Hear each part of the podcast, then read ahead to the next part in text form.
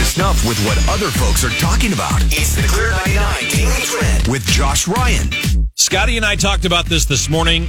We're going to buy about 20 boxes a piece, and you're going to want to try this too. I can almost guarantee it. It has been announced that Cheetos mac and cheese is coming.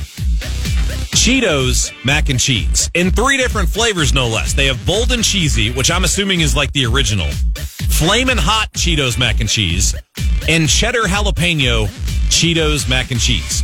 Now, it's already on some store shelves. I'm not sure if it's here locally, but they say you can expect to see it nationwide next year. I just, if you find that this weekend, you text me 800 455 KCLR because I need to try this immediately.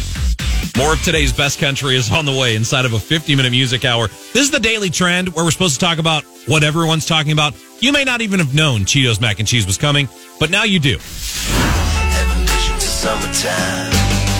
KCLR Boonville, Columbia. Your summer soundtrack plays here.